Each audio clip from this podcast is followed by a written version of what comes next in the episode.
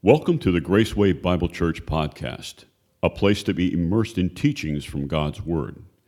We hope you will be blessed by the Word of God as we discover together what our Heavenly Father wants us to understand. If you would like more information about our church, how to know Jesus as your Savior, or teachings from the Bible, visit our website, www.gracewaybc.org. Join us now as we dive into God's Word we want to look at how Jesus did evangelism. That's really what the first part of this story is about, as we have Jesus and the woman at the well in Samaria. And so we want to focus on that. And I have a couple more videos just to whet your appetite. Not the same, but uh, three different individuals, because I want you to know that these resources are there on the internet. If you go to YouTube, you can look for various ways and creative ideas for sharing the gospel. But before we go there, if you will, stand with me and let's read together the first 14 verses of John chapter 4. John 4, 1 through 14. You know the drill. I'll read the white print if you'll join me in reading the yellow.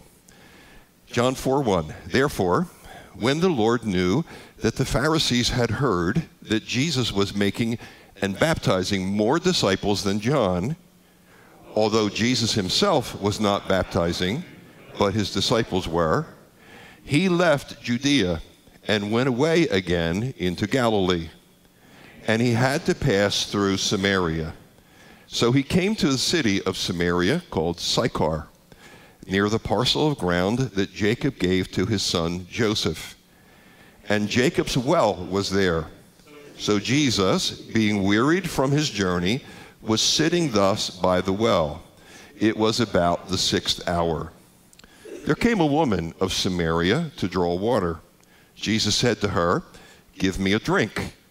For his disciples had gone away into the city to buy food. Therefore, the Samaritan woman said to him, How is it that you, being a Jew, ask me for a drink, since I am a Samaritan woman? For Jews have no dealings with Samaritans. Jesus answered and said to her, If you knew the gift of God and who it is who says to you, Give me a drink, you would have asked him, and he would have given you living water. She said to him, Sir, you have nothing to draw with, and the well is deep. Where then do you get that living water?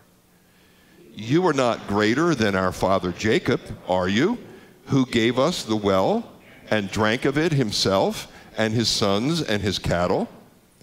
Jesus answered and said to her, Everyone who drinks of this water will thirst again. But whoever drinks of the water that I will give him shall never thirst. But the water that I will give him will become in him a well of water springing up to eternal life. Thank you, and please be seated. Most of us have probably heard about the woman at the well, the Samaritan woman that Jesus interacted with. And perhaps you have read this and studied it in the past. The first part of the story really focuses on the, in, the initial interaction that takes place between Jesus and this woman. And I see three principles that are helpful for you and me, a challenge really to you and me in terms of how we reach out to people around us. First of all, we need to be intentionally available. We need to be available. Jesus travels to Galilee. And so we read in the story that he had to pass through Samaria. So as he's leaving the area of Judea in the south and heading north, John tells us he had to pass through Samaria. And the, there's an emphasis in the verse. He had to pass. It wasn't just, well, you have to go that way to get there. It, the Greek text says it was necessary for him to go this way. And so he had to pass through Samaria, and he came to the city of Sychar. Now, this is not normal, and I want to show you why. If we look at the map of this area, you'll see that um, Galilee is up here in the north. This is Judea, and Jerusalem is right down in here. And Jesus, as we saw at the end of chapter 3, is um, in the southern area. He went, remember, and he camped next door to John the Baptist's ministry. And during that period of time, the days or weeks that he was there, the disciples of John the Baptist were all brought over to Jesus. And that's what it meant at the beginning of the verse when it says that when, the when Jesus knew that the Pharisees had heard that he was making more disciples than John, Jesus withdrew.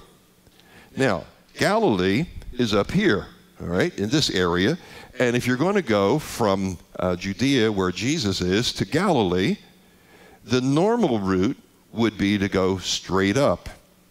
Um, Samaria is over here to the left. And there are three reasons why you would not go to Samaria if you are going from Judea to Galilee. The first reason is just physical ease of travel. All right? If you walk along the Jordan River, there are roadways and pathways, and it's relatively level. The Jordan River is below sea level. And to the left, as you look at the map, or to the right eventually, you have to go into mountains. Now, they're not the Rocky Mountains, uh, but Jerusalem down here that we just looked at is at 3,000 feet elevation. So you go from below sea level to 3,000 feet. And if you're going to go to Samaria, you have to go this way to get there, up and down and up and down. Thirdly, the shortest distance between two points is what? A straight line, right? You remember your geometry 101. And so, for three reasons, Jesus and almost all of the Jewish people would never go to Samaria. They would go simply straight up as they follow the Jordan River going up into Galilee. So when John says it was that Jesus had to pass through Samaria, it wasn't because that was the best route. It wasn't because that's where the bus went. Uh, it wasn't because um, of other things. It was because he wanted to make himself available.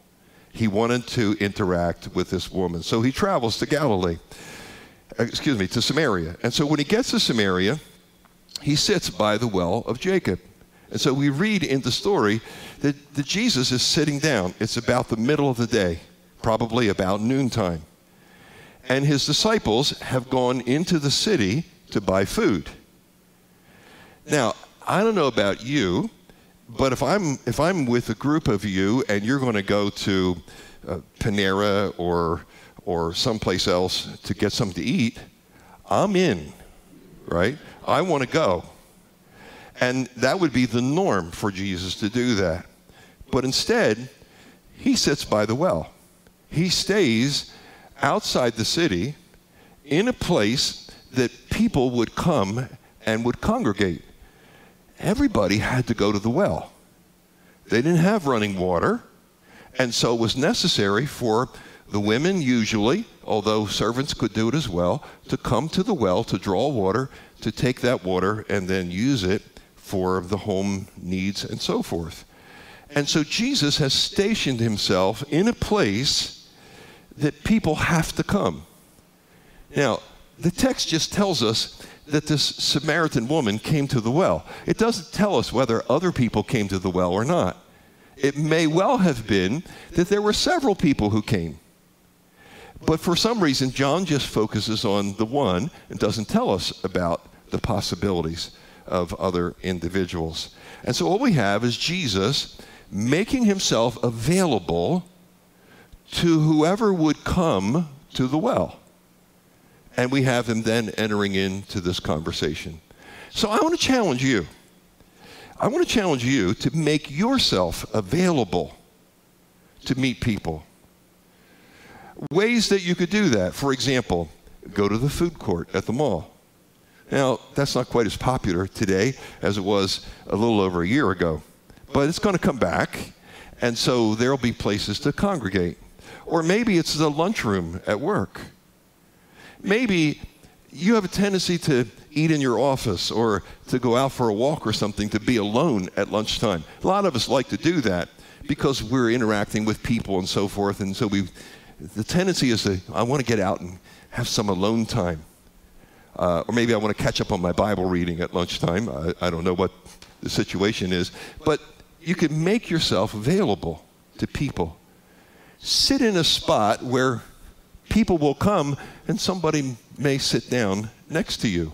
Or perhaps um, the doctor's office in a waiting room. You have a doctor's appointment, you have a dental appointment, you have various things happening. And so as you go and sit there, make yourself available, make yourself accessible as you reach out to people, as you begin to interact with them. Or maybe you're riding a bus, or you're part of a carpool, or maybe there are other ways that you can do this. You can come up with hundreds of creative ways to make yourself available. You know where people um, traverse in your area. You know what your neighbors are involved in. If you know that some neighbors are usually outside walking at a certain hour, then you can go out and walk at the same hour. There's all sorts of things that we can do to make that happen. Now, there's a certain fear involved in this, right? And I want to talk to you about the fear. Well, I don't. I have somebody else who wants to talk to you about the fear. And so um, John's going to show us.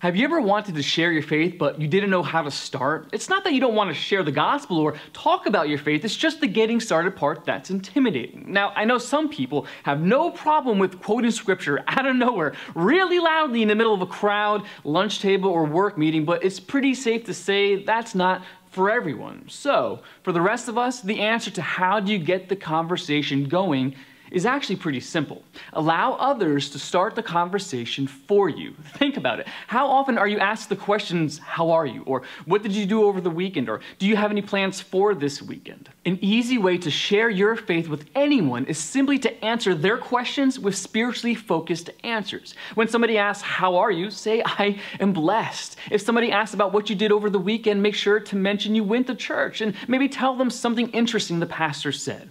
When somebody asks, Do you have any plans for this weekend? Be sure to share why you're looking forward to going to church. Maybe it's the music, maybe it's the message, maybe you could even invite them to go with you. When you give spiritually focused answers to simple, everyday questions, you create easy opportunities to talk about your faith. In 2 Corinthians 4:13, Paul says, "I believed, and so I spoke." If you like Paul believe in the power and promises of God, look and pray for opportunities to talk about him. Once you do, you'll be surprised how easy it is to steer a conversation to talk about your faith, and that's today's Bible Munch. If this devotional was encouraging, could you give it a thumbs up to let me know? Please share it with some of your friends.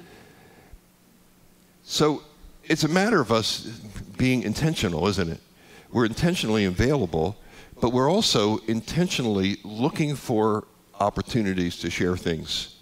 I was on the phone with um, with someone uh, from an insurance company this week, and as we finished up our business on the phone, she said to me, as folks usually do on the phone, um, "Enjoy the rest of your day." This was Friday afternoon, so she said, "Enjoy your weekend," and I said, "I will try to do that." I said, and you, be sure to go to church this weekend. And she said, I will um, online. And I said, No, it's time for you to get back to church. And she said, um, Well, I think I will probably go online virtually. And I said, Okay. So she'll think about that. I don't know. Maybe she'll change her mind and go to church there are various kinds of things that we can do where we can interject things to open up the conversation. If we're thinking that way, and that's deliberately what Jesus was doing, right? So, secondly, we want to be infectiously amenable. Infectiously amenable. It looks like my battery. I think it's a battery, guys. All right, so. Um, we'll continue while we get some batteries. To be infectiously, infectiously amenable. Jesus says to the woman in a very natural way. He's sitting by a well. And as she comes to the well to draw water, that provides an opportunity for him. And so he says, uh, Give me a drink. He asks her for a drink of water. Nothing could be more natural, right, for him to do that than just say, To give me a drink. And that's what he does as, um, as he meets the woman there at the well. All right, thank you, Phil. So, we're going to do this.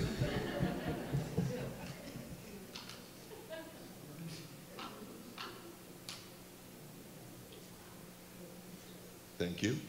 Is that better? Okay. Sound good? Are we on? Okay. Very good. So, he's, Jesus says to, not on?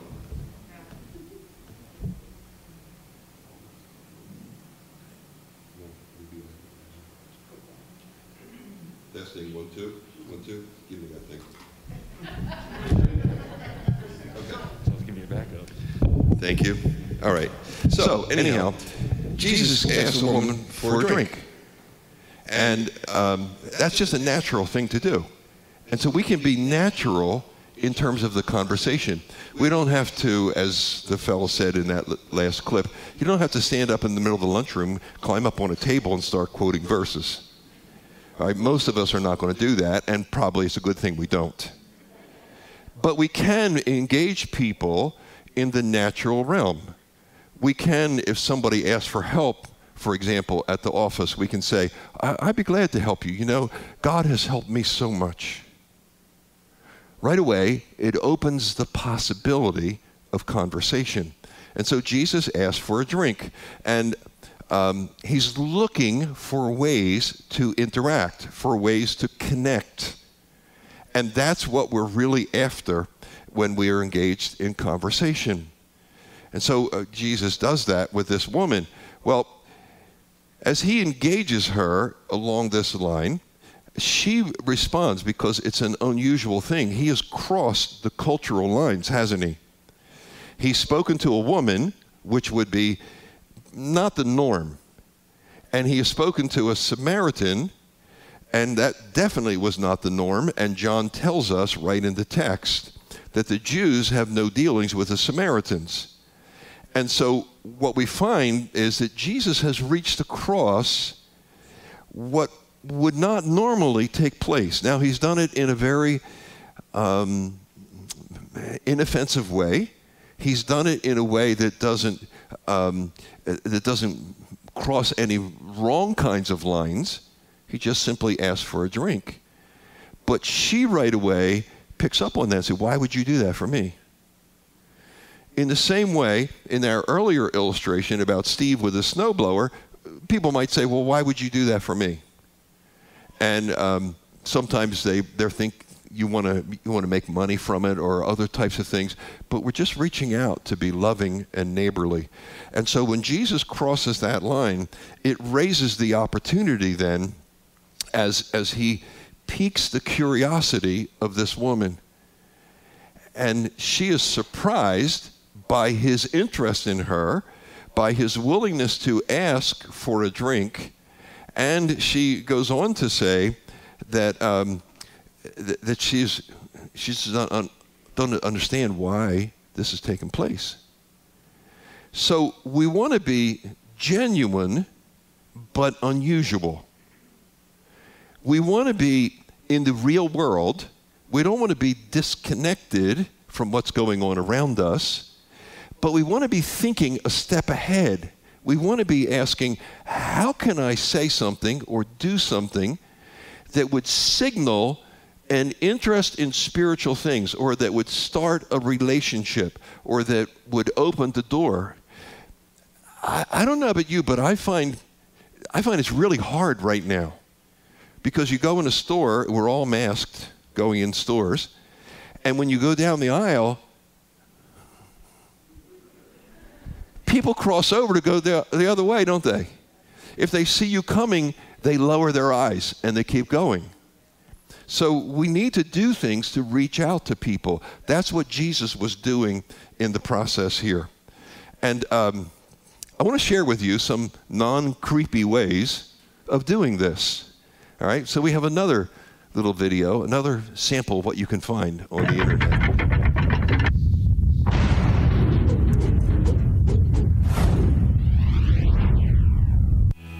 When it comes to talking about their faith, people often say to me, I think my friends may be more open to what I'm learning about God, but I really don't know how to articulate exactly what I believe. Or, I rarely talk to my friends or coworkers about my faith because I don't want them to feel like I'm cramming it down their throats. Whatever that means, right? You hear that one a lot. Let me give you one cool thing that I like to do that has never been weird or perceived poorly by others in my life when I've done this.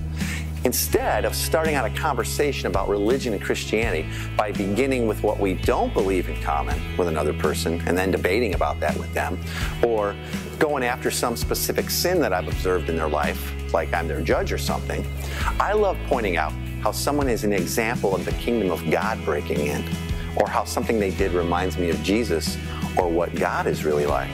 It's a powerful experience for them. Most people have never experienced anything like that. And a humble and surprising form of evangelism as you connect their life directly to God's plans and purposes. Let me give you an example or two. I once told a good friend of mine who's an atheist that the knowledge and wisdom with which he conducted his business was, was incredible to me. I said that I believe that all wisdom comes from God. And then I added, and I think you've got God given wisdom. And it reminds me of what God is like at times. Well, I thought he was going to fall over. It changed him a little right there on the spot, and it forever changed our relationship a lot. Another time, I told a dear neighbor that the way she had laid down some of her preferences so that she could bless one of my daughters in a particular situation really reminded me of the way that Jesus had laid his life down for us. Well, she was blown away. She goes, I don't know, kind of flattered and flustered. I'll have to think about that. You see, we've never looked into the face of another person that is not an image bearer of God. No matter what they've done in their life, no matter how broken, filthy, addicted, violent, or confused they may seem, God's image is never completely marred or removed from them, or from you or I for that matter. Pointing out how they still show what God is like in some small area of their life will be truly good news to them and a bridge to further conversations. I promise. So if you've been afraid to share your faith with others, or just not sure where to start, the next best time to point out some good news in a person's life is now. And you see something in a person and you can admire that, connect it to Jesus, connect it to God in some way. That's what he's saying. And as we do that, we have the opportunity then to reinforce good things in people. Um, a neighbor might I, have a neighbor the other day that brought a trash can and put it by the garage door because the wind was blowing. Uh, various kinds of things, little things like that, to big things perhaps, ways that we can connect with people, and that's what that's what Jesus was doing here. It's not. You know, we, we tend to look at this story, right? We, we look at Jesus and sitting at the well with the woman, and we say, wow, that's amazing. That's awesome. Jesus did such a wonderful thing. I, but I never sit by a well. I could never do that. I've never been to Samaria or whatever. But actually, we have. It is a part of our lives on a daily basis. And so we need to understand that we need to be intentionally available. We need to be infectiously amenable. We need to be friendly. And we need to, we need to build into people's lives. And then, thirdly, we need to be intelligently aggressive. Intelligently aggressive. You have to change the subject. There's no getting around it. It's absolutely essential that you change the subject. And that's what Jesus does, doesn't he? When she says, You would ask me for a drink, knowing the divide between us, his response isn't, I really need a drink, or I have a right to ask you for a drink, or some other way of defending himself. Instead, he jumps, doesn't he? He makes that jump. He says, If you knew the gift of God and who it is who says to you, Give me a drink, you would have asked him for a drink. And she goes, Whoa, And you know the rest of the story in terms of her response at this point. He changes the subject. Now, it's not changed totally, it's still contextual, but he jumps to the spiritual aspect of things. And that's what we need to do in the process because he wants to discuss spiritual things. He's not really interested in a drink of water. He'll take the drink. And sometimes we do things for people and we're not necessarily really interested in those things, but we'll do that because of our concern for the individual and because we want to find an opportunity to share Jesus with them. And we don't know how far we'll be able to go. But he looks for a way to engage her spiritually. And in the same way, we look for the opportunity to engage individuals on a spiritual basis. We don't just want to talk about baseball. But if you have somebody who wants to talk about baseball, you could say, you know what, I think Jesus would have been a baseball fan. He believed in home runs, he made a run to home. Well, that's a little corny, maybe, but hey, sometimes when you change the subject, it's awkward and it feels really awkward to us. But people change the subject with you all the time, don't they?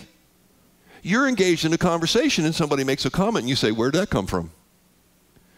Because that's, that's just the way we are. We're human beings. And there's nothing wrong with changing the subject, especially when you're trying to change the subject to go to a spiritual subject. And sometimes it's awkward. Sometimes, uh, Fran and I talk about this sometimes when we're riding along the car about sometimes we say things and it, we feel really dumb saying those things. But the Lord opens the door through those things to be able to talk to individuals. And so you just have to get comfortable with that. So Jesus says to her, If you knew who it was, you would have asked me. And her response is, You have nothing to draw with, and the well is deep. Where would you get this living water. And what that reveals is a willingness on her part to engage the discussion, doesn't it? It reveals that she caught the change and that she's now focused on the different aspect of the discussion. It's no longer about, well, how big of a drink do you want? Or why do I have to give you a drink of water? It's now about where would you get this water? I even thought, you know, it's possible for us to say, I don't know how this will go over. I'd be interested in your response after the service. But it's possible that you could say to a friend, if you knew who I was, you would ask me about getting to heaven. Now, that, that would be a major switch in the conversation, wouldn't it? But you have the answer, right? Let's try that again. You have the answer, right? About getting to heaven. And if people knew that you knew how to get to heaven, and, and they knew that it, was, that it was something that God gave because of his love for them, they should be asking you and me about this. And so, in a sense, we're just like Jesus, but maybe we don't quite have that authority, although some of you will. Some of you will have the boldness to be able to do that. Some of us are bolder than others. It's not about how bold you are, it's about how loving you are and how you want to reach out to people around you to share the gospel with them. So Jesus changes the subject, and the woman's response indicates that she is willing to engage that new subject, doesn't it? And that leads the way for him then to share with her and for her eventually to be born again and come into the family of God. Now, we're not going to talk a lot about the water itself this week. We'll get into that because the conversation continues. The main point before us today is this process of engaging people. And so this woman takes it a step further. She says, Where would you get the water? And then she says, You're not greater than Jacob, are you? And that opens the door for further discussion on Jesus' part. That's really what it's all about. It's all about being intentional in sharing the gospel of Jesus however the Spirit of God makes it possible for us. And so finally, this, this uh, uh, openness on her part paves the way, and Jesus begins to share. He doesn't give her all the answers right away. Instead, he keeps it so there's a little bit of curiosity on her part. And that's a, that's a trick. That's sort of a way to master the thing. Don't worry about whether you can do that or not. Just simply engage the process involved here. And Jesus offers her then this eternal life. One more video I want to show you before we wrap up because it's critical for you and me to change the subject. It's the only way that we are going to engage people and invite them to know the Jesus that we know and the heaven that we know.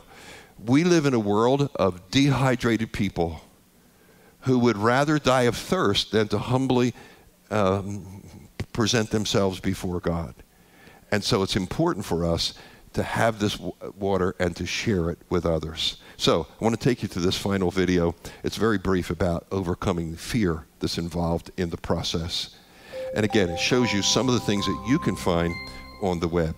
This is a seminary professor, so we've gone through. In terms of dealing with fear and evangelism, I think the starting point is to realize that not all fear is bad.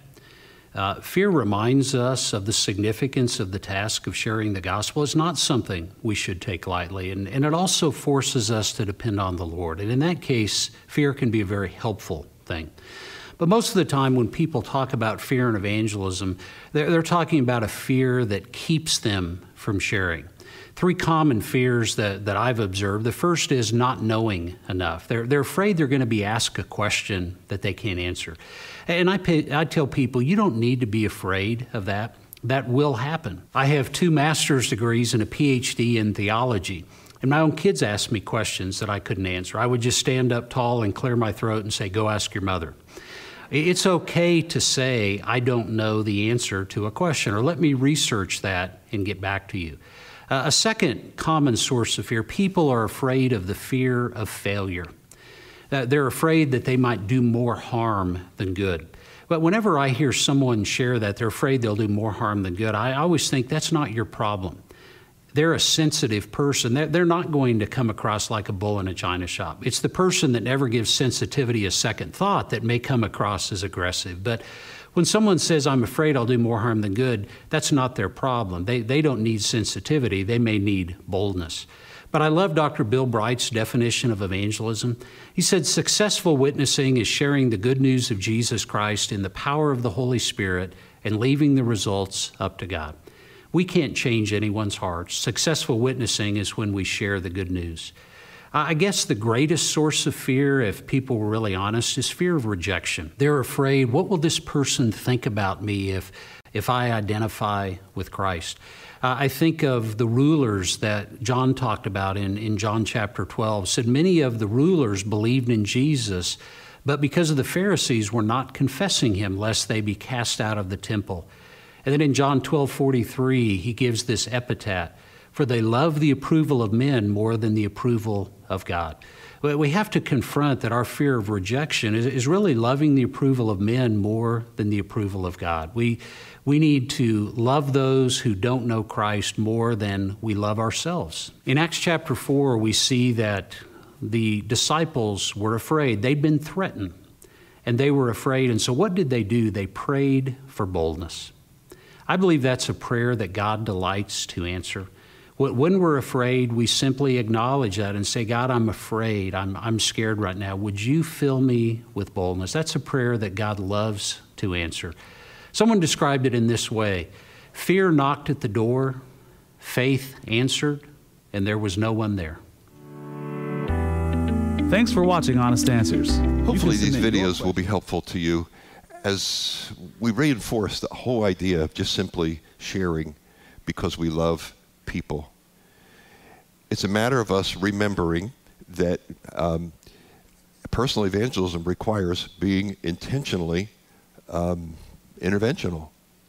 We have to reach out to people. We have to understand that people around us are headed for an eternity apart from Jesus. and it's not a pleasant place that they're going. And so, three things that I would share. Number one, ask God to give you contacts. Pray that He would bring people across your path. When you sit in the lunchroom or wherever it is that you go, ask Him to bring people across your path.